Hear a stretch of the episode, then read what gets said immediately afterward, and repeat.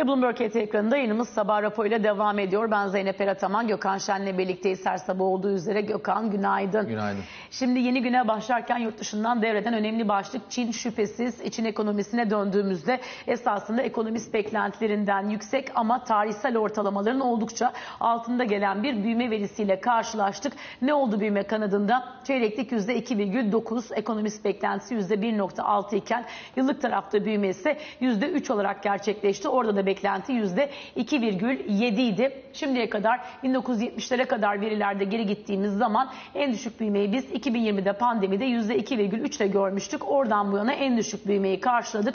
Ama diğer yandan taze gelen başka veriler de vardı. İşte sanayi üretimi, perakende satışlar, sabit varlıklara yatırımlar, e, anket bazlı işsizlik verisi tüm bunlar beklentinin üzerinde gelen veriler oldu. Onun üzerine de ekonomistler diyorlar ki evet tarihsel ortalamaların altında ama 2023'e daha sağlam bir zemin hazırlayan büyüme gördük ve Mart ayındaki ulusal kongrede o zaman %5 civarına artık aşağı yönlü revize edilen bir büyüme tahmini hedefi karşımıza gelebilir. Biz seninle yıllarca e, Çin yayınları yaparken hep %6 6 6'yı konuşurduk biliyorsun. Hatta 6 gelirdi de aa sihirli herhalde konulan hedef tam da tutturulmuş falan diye yayınlar yaptığımızı hatırlıyorum.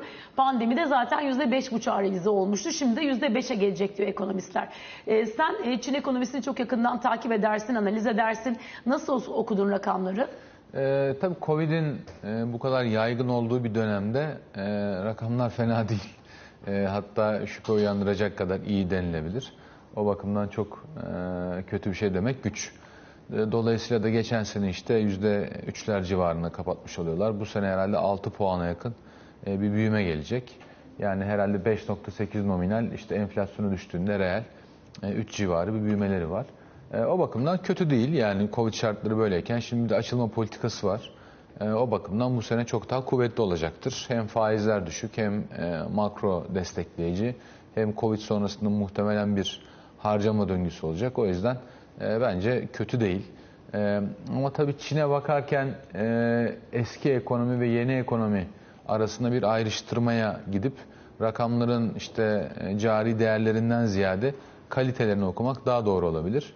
E, biraz daha konuyu açmak gerekirse şimdi biliyorsun Amerika e, dirseklerine kadar Çin bu eski çok fazla kapasite ürettiği, işte havayı kirleten, hayatı zorlaştıran, çok daha fazla devlet yatırımına dayanan eski ekonomik modelinin yerine birazcık daha iç tüketime dayanan, ihracatın daha azaldığı ve dolayısıyla malın içeride üretilip içeride tüketildiği bir ekonomik e, duruma geçmeye çalışıyordu.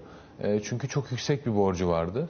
E, dolayısıyla da işleri değiştirmeye çalışıyordu. Tabii bunun için hem sosyal değişim hem de ekonomik değişim gerekiyor. Kolay bir iş değil. Bir de üstüne dünyanın süper gücü ve arkadaşları e, işleri zorlaştırınca Çin'in tabi hayatı zor. Yani bunu kabul etmek gerekiyor. Ama böyle bir hikayenin içerisinde. O bakımdan da e, ne zaman Çin'den veri gelse biz biraz daha eski ekonomi yerine biraz daha tüketime dönük, e, iç tüketimin payının işte modern ekonomilerde olduğu gibi biraz daha %60'lara 70'lere doğru e, gittiği bir şey arıyoruz. Kompozisyon arıyoruz. Şimdi mesela OECD'nin en sonki büyüme beklentileriyle ilgili tabloya baktığımda 2023 büyümesinden beklenti %4,6. Ama senin dediğin gibi aslan payını iç piyasadan bekliyorlar. Mesela iç tüketim, iç talep tarafında %4,9 demişler. İşte ticaret tarafındaki verilerde ise %2'ler e, tartışılıyor mesela. ihracat tarafında %2, ithalat tarafında ise eksi %2,6 gibi. Dolayısıyla net ihracat açısından sıfırlık bir değişim gibi bir beklenti ortaya konmuş. Dolayısıyla burada dediğin gibi bir aslında e, model değişikliği de söz konusu gibi. Bir de yine tahminler tablosundan da bakınca %6'yı bulan tahminler var dediğin gibi. Mesela Shanghai Securities, Westpac Banking %6 büyüme öngörmüş. Standard Chartered, White Securities %5.8 diyor. Böyle gidiyor liste. İşte Morgan Stanley %5 demiş. BOFA %5.5 demiş. Beklentiler böyle şekilleniyor. Yani Çinli olan ya da Çin'le ilgili daha sık rapor yayınlayanlar daha önce muhtemelen benim dediğim yere gelmişlerdir. Biraz daha Avrupalı ya da işte biraz daha da uzak batılı olanlar Çin'e göre hep uzak doğu denir, uzak batı diyelim bizde. Çin'e göre uzak batılı olanlarsa muhtemelen sonra gelecekler e, bu altılı tahminlere.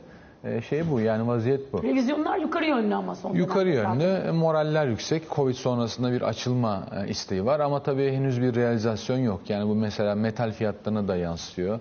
İşte sanayi metallerinde e, ciddi bir alım var.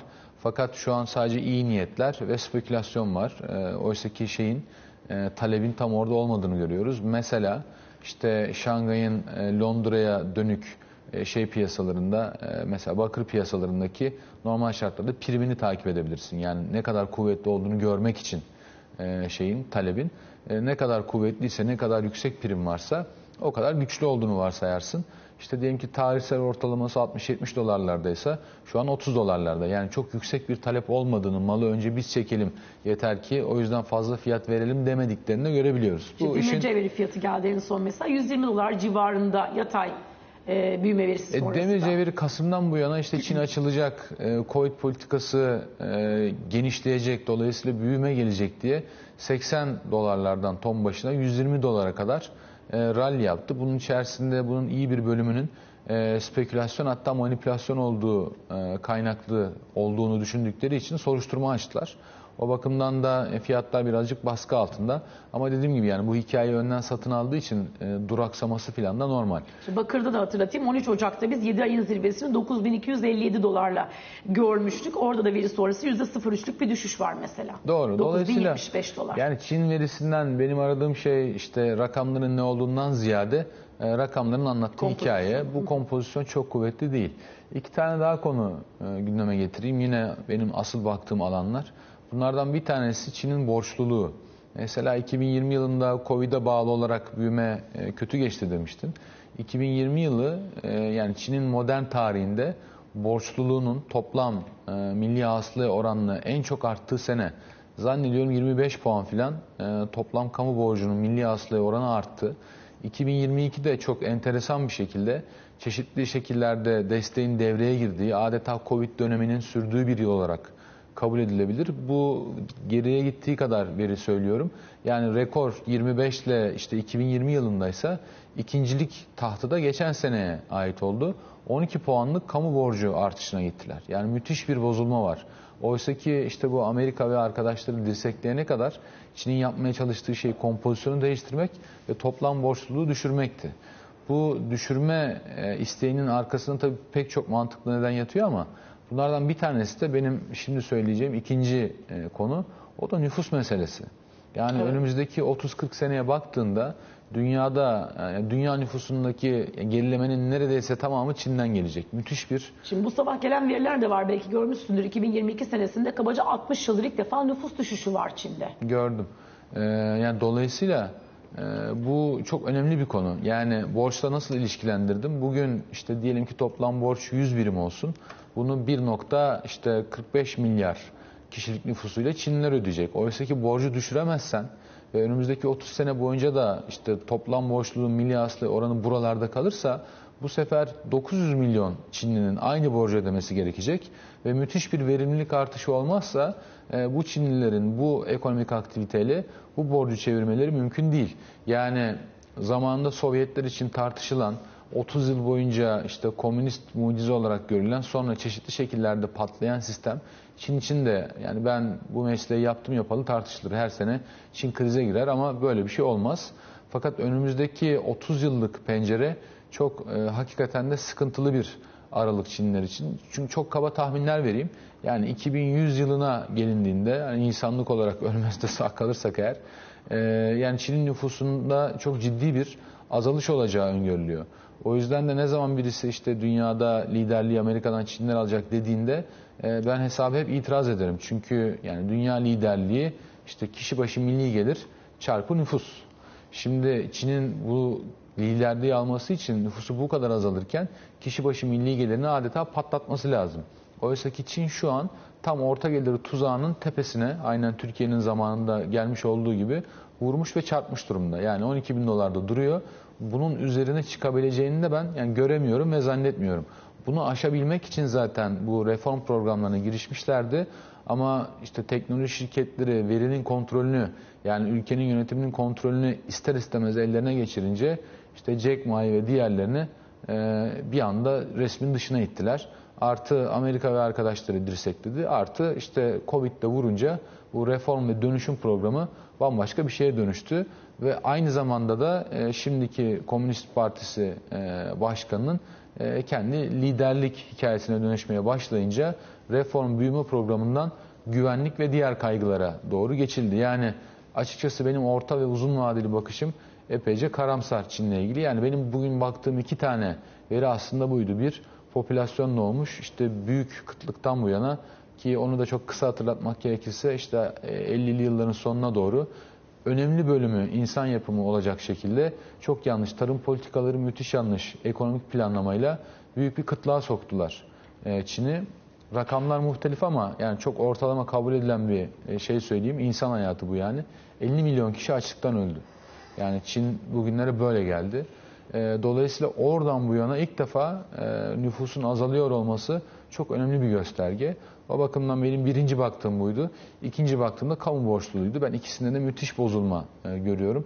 Dolayısıyla bu seneki altı büyüme ya da ondan sonraki beşlik büyümelerin önemi bir yere kadar önemli olan bu işin kompozisyonu ve kalitesi.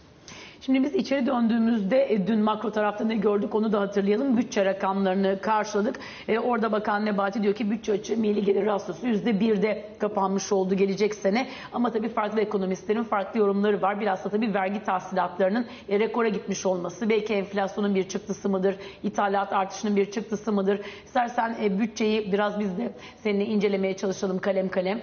E, nasıl görüyorsun ve bu sene için nasıl bir öngörüde bulunmak mümkün bütçeyle ilgili? Valla burada yani ilk söylenecek şey herhalde yiğidi öldür, hakkını ver olması lazım. Çünkü e, çok zor bir dönemden geçti Türkiye ekonomisi. E, yani kendi ellerimizle bunu yaptık tabii. E, ve dolayısıyla da bütçenin e, çok yara alacağı düşünülüyordu. E, burada iki tane şey çok kritik. Bir tanesi enflasyonist bir dönemden geçiyor olmamız. E, gelirleri adeta patlattı. Yani şirket karlarını patlatınca Vergi tahsilatları da ona göre. Vergi arttı tabii. tahsilatı ona göre e, arttı. E, tabii ÖTV'si, KDV'si de ona göre arttı. Çünkü devamlı olarak tüketimi e, özendiren, tasarruftan insanları uzaklaştıran e, istemeden böyle yapıldı ama bir sistem tercih edildi. Bu da tabii sonuçta tükettiğin sürece yani ithalattan da vergi alınıyor, tüketimden de alınıyor. İşte ÖTV'nin KDV'sine kadar alınıyor. Bu arada çok eksik e, vergileyen dünyadaki örneklerine göre bir ülkeyiz biz. Ona rağmen e, bu kadar Tahsilatlar açısından diyorsun değil mi? Tahsilatlar- Mesela OECD gündeminde bir konudur bu sürekli E, mesela. ta- o ya vergi hem tahsilatlar zayıf arttırılır? hem de vergilendirme düşük. Yani e, toplam 50 birim vergilendirmesi gerekiyorsa 40 birim vergilendiriyor. Zaten müthiş de bir e, kayıp kaçak ekonomisi var. Bir de hep bir af bekleyen var. Değil mi? Vergi tahsilatları konusunda. Şükrü Kızılot'un meşhur değil mi kitabı vardır Melek mi Kaz mı diye. Hani vergiyi ödeyeyim mi yoksa af mı bekleyeyim? E, Hikayesi. yani geldiği için devamlı. Yani çok ciddi sıkıntılar var. E, buna rağmen e, böyle bir yıl. Dolayısıyla hani enflasyon tarafı e, tabii müthiş bir e, destekleyici unsur oldu gelirler tarafında. O bakımdan dönüp gidip de giderler tarafına e, bir bakış herhalde atmak gerekiyor. Giderler tarafında da yine OVP'de bütçelenenin e, daha altında yani 3 ve üstünde bütçelenirken 3'ün altında bir harcamayla ki bunun iyi bir bölümü de e, aslında enflasyonist sonuçlarıyla e, hayatın mücadele etmeye. Çünkü enflasyon yarattık elimizle. Dış faktörler de özellikle enerji kanalıyla çok canımızı yaktı. Bu sefer hayat pahalılığının ısırma gücünü azaltmak, vatandaşı bir nebze rahatlatmak için e, meskenlerdeki yani evlerimizdeki e, gazı ve elektriği ve bilimum çok fazla işi vergilerimizde bu sefer sübvanse etmek e, durumunda kaldılar. Dolayısıyla aslında hiç e, efektif olmayan, e, verimli olmayan alanlara vergilerimiz harcanmış oldu. Yaklaşık 250-260 milyar lira belki buralara gitti. Bu sene de bunun üstüne e, tabii ciddi e, kamu zamları, işte asgari ücret zammı, emeklilik zammı ve EYT gibi yeni yükler e, gelecek. O yüzden bütçenin giderler tarafı e, önemli bir bölümü ister istemez mecburcu elini oynayacak. Yani e, bilinen bir tabirle. Dolayısıyla keşke e, daha iyi politikalar tercih etseydik de vergilerimizle yepyeni tesisler kurulsaydı. Ne bileyim yani cari açığı azaltacak işte yeni tesisler kurulsaydı, petrokimya tesisleri kurulsaydı vesaire. E, tabi bu fırsat gitti ama yani bütçe performansına dönecek olursak birinci aşama bence bu enflasyonun e, getirdiği nimet bütçeye. Çünkü gelirlerde müthiş bir artış var. Zaten oradan da yani toplanan vergilere baktığında artışın miktarına baktığında diyelim ki %100'e yakın bir artış var. E, buradan da işte şeyi düşersen büyümeyi zaten enflasyonun 3 aşağı 5 yukarı nerelerde olduğunu anlıyorsun. Yani herhangi bir kurumun bile ölçmesine gerek yok. Yani %90'lar civarında bir enflasyon olduğu zaten buradan görülüyor. Yani toplanan vergilerden büyümeyi düşüyorum. Geriye bence e, gerçek şey kalıyor. Yani gerçek fark Enflasyon. kalıyor. Bu da enflasyon. E tabi giderler tarafını da hakikaten e, çok iyi e, yönetmişler. E, dolayısıyla da herkesin beklediğinden çok daha küçük bir açıkla e, kapandı. Yani para politikası ne kadar genişlemeci ve faizleri hani garip yerlerde oluşturucu ise e, bence maliye politikası da bunun etkilerini o kadar e, giderici bir şekilde belirlenmiş. Dolayısıyla yüzde birlik açık yani ekonomiye siyaset gözlüğünden bakanların e, bile bence takdir edeceği e, bir şey, bir seviye. Tabii ki üstüne yorumlamaya devam edebilirsin. Ya işte seçim yılına aktaracaklar e, kaynakları o yüzden düşük tuttular diyebilirsin. E, o da artık hani yani senin kendi yorumun ya da ileri bir çıkarım olabilir. Ama benim gördüğüm kadarıyla hakikaten çok yani namuslu yönetilmiş durumda. Dolayısıyla dediğim gibi yani yiğidi öldür, hakkını ver e, durumunda görünüyor. E, bütçe tarafı çok sağlam. Zannediyorum ki e, kurda herhangi bir spiral oluşmamasının e, yukarı yönlü ya da işte yani risk algısının daha da bozulmamasının e, yegane sebeplerinden bir tanesi Önemli bu. bir çıpa burası E tabii tabii. çünkü bir yandan bankalara yani zorla e, tek hane ya da çift hanenin başlarında e, bono aldırmaya itiyorsun. Hiç olmazsa bütçenin sağlam olduğunu bilmek hani bir isyana işin varmasını engellemek bakımından bence olumlu. Hakikaten iyi bir performans. İşte az önce Çin'den örnek verdim. E, yaklaşık 11,5 puanlık kamu borcunda artış var. Bu Covid döneminde dünyada kamu borcunu azaltan hepsini incelemedim. Şimdi yalan söylemeyeyim ama yani önemli bir e, örneklem kümesine hakimim. E, nadir ülkelerden bir tanesi Türkiye. Bunun da bence vatandaşın bilmesi lazım yani.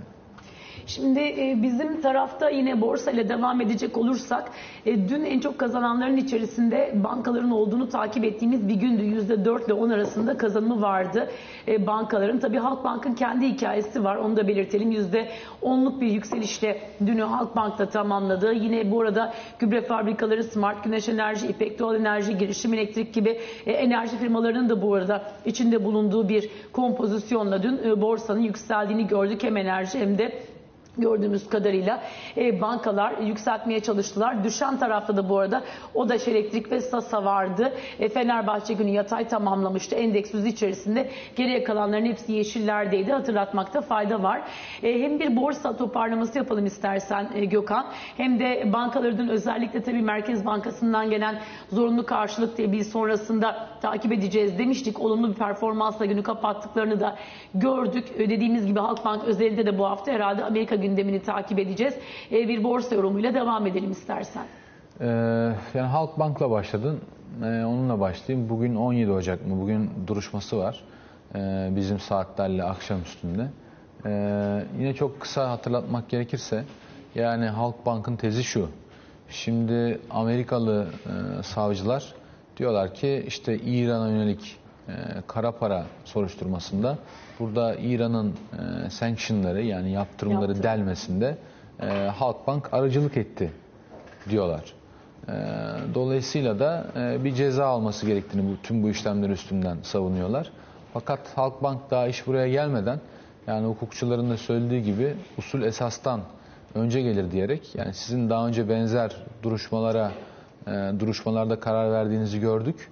Fakat bizim bankanın diğerlerinden bir farkı var. Yani biz BNP Paribas değiliz. İşte A bankası, C bankası değiliz. Biz kamu bankasıyız.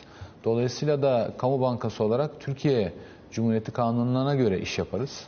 E, o bakımdan da Türkiye Cumhuriyeti'nin ayrılmaz bir parçasıyız. Mütemmim bir cüzüyüz diyor muhtemelen mahkemede. Buradan yani bu perspektiften bakınca da sizin bizi yargılamanız mümkün görünmüyor.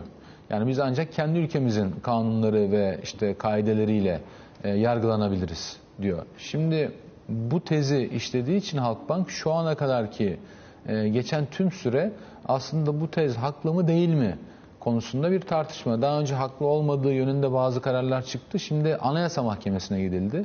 Halkbank e, kendi tezini avukatlar aracılığıyla işliyor. Bir yandan da iddia makamı bunun doğru olmadığını ve işte soruşturmaya yer olduğunu çünkü çok büyük bir e, konu olduğunu bunu söylüyorlar. e, muhtemelen bu usul itirazı konusunda Halkbank çok haklı. Fakat usulden işi çıkartıp esasa geçirebilirlerse onlar da oradan yara verebileceklerini düşünüyorlar. Bu işin tabii hukuki ve mahkemede geçen kısmı. Yani bugünkü davada bununla alakalı.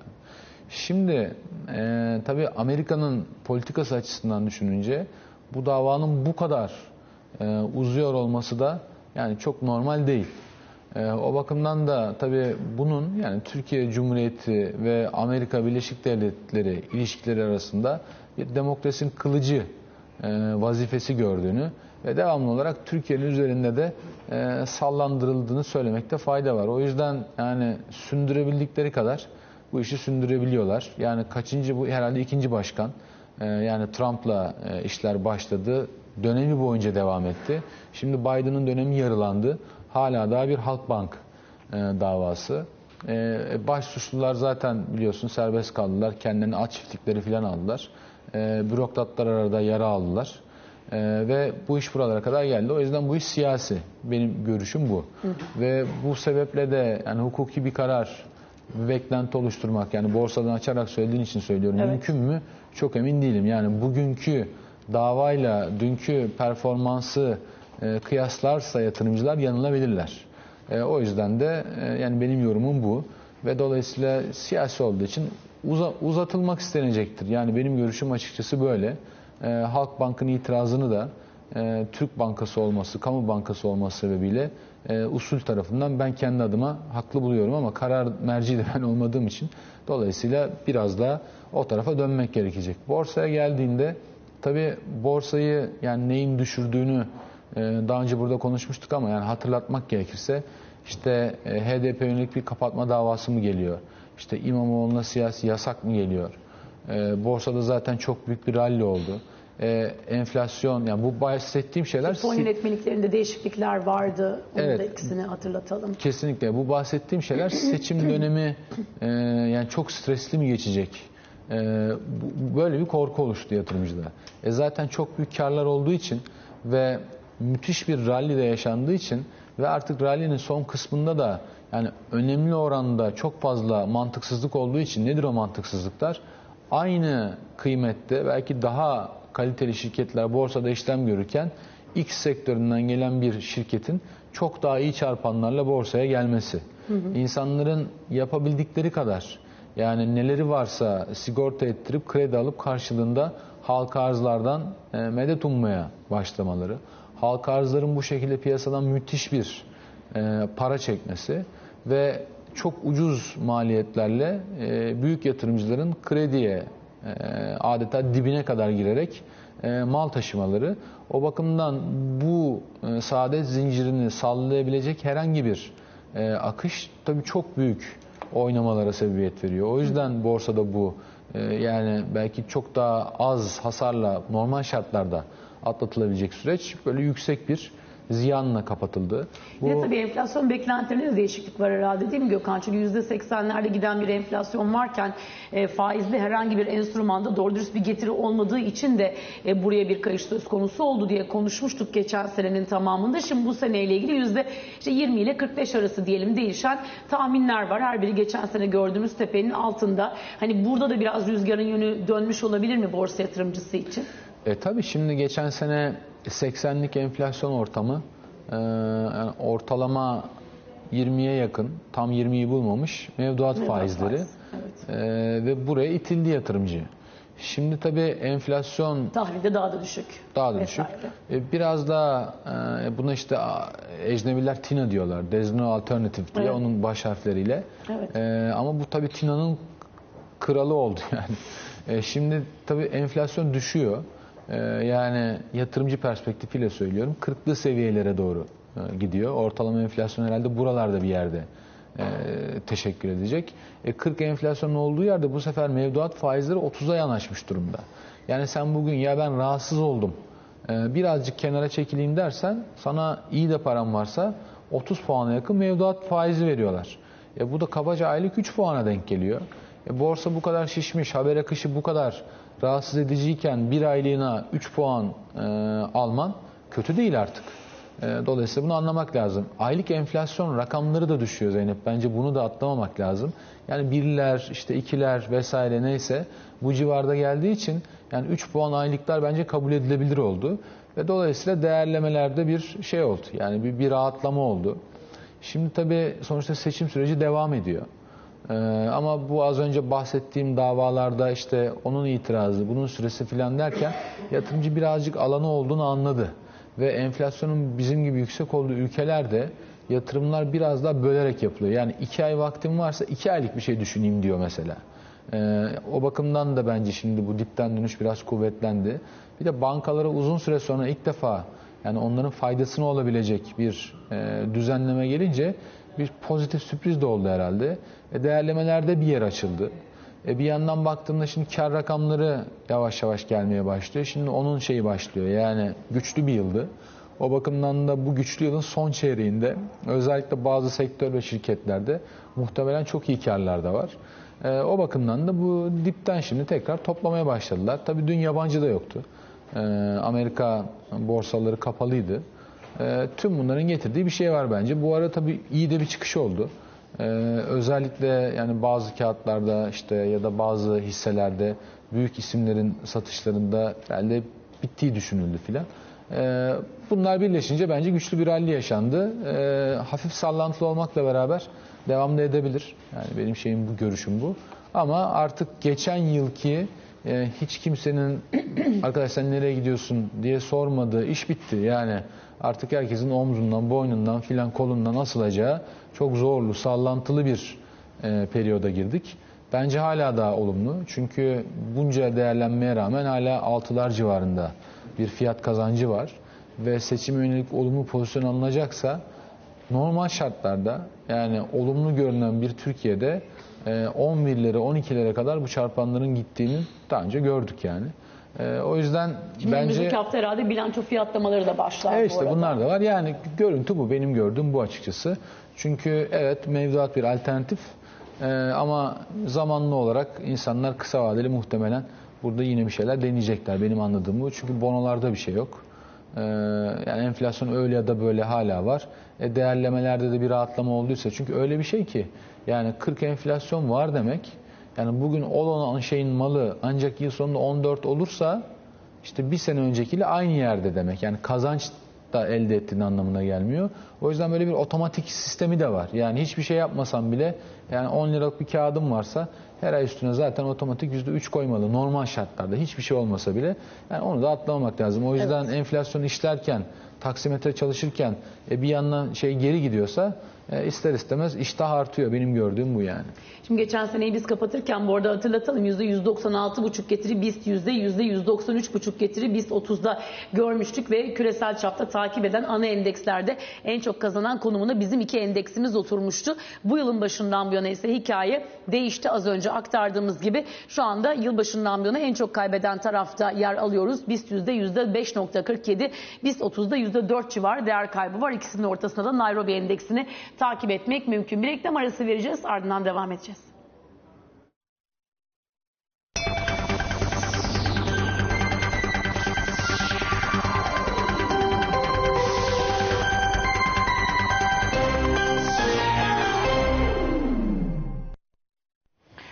Devam ediyoruz sabah raporuna. Gökhan Şen bizimle beraber her sabah olduğu üzere dedik. Bloomberg KT Genel Müdürü Can Türkoğlu da geldi. Siyasetin nabzını da beraber tutalım. Ali Can Günaydın. günaydın. Günaydın.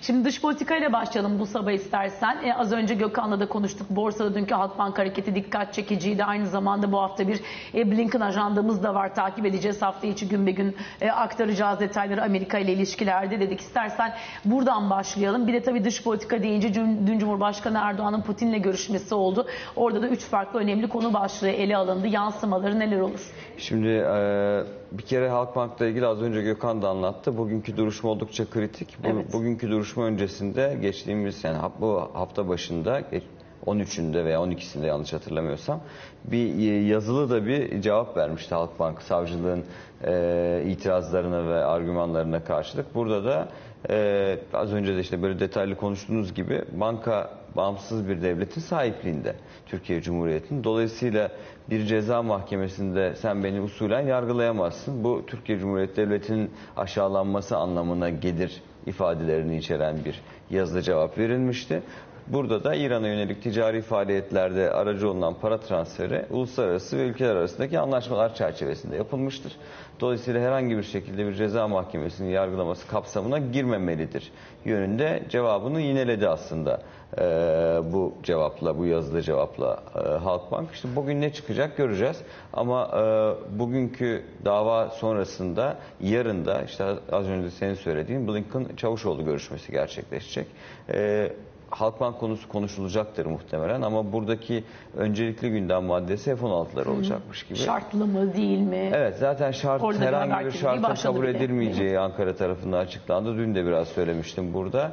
Ee, zaten bu kapsamda F-16'ların ABD tarafından verilmesi hususunda Amerikan yönetiminin de büyük desteği olduğunu görürüz. Sanki sıkıntısız bir şekilde ilerleyecekmiş gibi ama burada asıl konulardan bir tanesi Amerika Birleşik Devletleri'nin Türkiye ve Yunanistan arasında e, yürütmüş olduğu politikanın Türkiye açısından dengesiz gözük- görünmesi. Yani işte üstlere yapılan inanılmaz destek zaten e, çok büyük silah yardımı. Onun dışında işte Yunanistan'a F-35 satılacak olması. Yani şöyle bir politika var gibi gözüküyor şu an itibariyle. İşte Türkiye'ye F-16 verilsin, Yunanistan'a da F-35 verilsin ama bir yandan Yunanistan desteklenmeye devam etsin gibi. Kime ne verileceğinden öte işte Türkiye'nin F-35 programından çıkarılması var.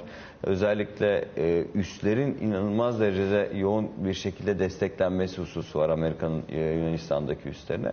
Türkiye bu açılardan rahatsız. Bunlar dile getirilecek e, toplantıda da. Yani bir denge politikası gütmeniz gerekiyor. Vardı bu denge ancak bu denge Yunanistan lehine çok fazla e, çok büyük oranda sekmeye başladı gibi e, bir değerlendirme yapılacak gibi gözüküyor. E, Bunun dışında Suriye konusu zaten önemli gündem maddelerinden birisi olacak bu haftaki görüşmelerde ki bugün de bununla ilgili biz açıklama duyacağız. İran Dışişleri Bakanı bugün de e, Ankara'da olacak. E, Muhtemelen ortak basın toplantısı düzenlenecektir. Burada da Suriye'ye yönelik İran'ın e, ne gibi mesajlar vereceğine bakacağız. Buradan da Putin'e bağlayacağım. Çünkü dün Putin ile Erdoğan arasındaki görüşmenin de ana gündem maddelerinden birisi Suriye'de bundan sonraki süreçte ne yapılacağıydı. Astana sürecinin devam edeceği konusu ayrı. Bir yandan da Suriye ile normalleşme hususu nasıl devam edecek? Bununla ilgili iki ismin görüştüğünü biliyoruz. Ee, onun dışında Enerji merkezi hikayesi. Enerji merkezinde zaten destek veriliyor Rusya tarafından. Bununla ilgili çalışmaların devam ettiğinde e, vurgu yapılıyor. Burada da öncelikli konu dünkü görüşmede e, tahıl ticareti konusu. Burada özellikle Rus tahılının da anlaşma kapsamında Rusya'dan Rusya tahılının da e, pazarlara ulaştırılması hususu vardı ama bununla ilgili bir girişim yapılmamıştı şu ana kadar. E, dünkü görüşmede Rusya tahılının Türkiye'de una çevrilerek e, özellikle ihtiyacı olan Afrika ülkelerine ulaştırılması konusu ayrıntılı bir şekilde konuşulmuş. Bununla ilgili yakın zamanda bir adım atılması bekleniyor. Artı bunun dışında dün konuşuldu mu bilmiyorum. Buna en azından e, Ankara'dan da Kremlin'den de yapılan açıklamalarda yok. Ama tahıl koridoru sonrası bir de insani koridor açılması gündemde. Ha- Hatta bununla ilgili e, Rusya ve Ukrayna ombudsmanları arasında 8 toplantının yapıldığı, bunların 8 görüşmenin toplantı demeyeyim ama 8 görüşmenin yapıldığı, bunların dördünün Türkiye koordinasyonunda yapıldığını söyleyebilirim şu an itibariyle.